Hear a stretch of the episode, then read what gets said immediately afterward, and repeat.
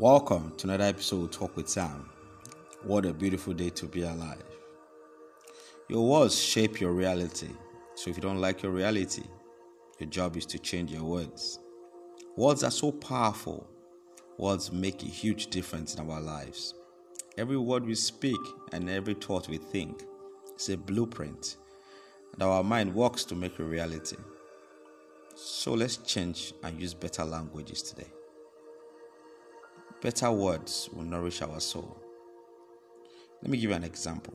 When you're talking to team members today, instead of using the word problem, why don't you say we have a challenge, we have a situation? It triggers the word tax.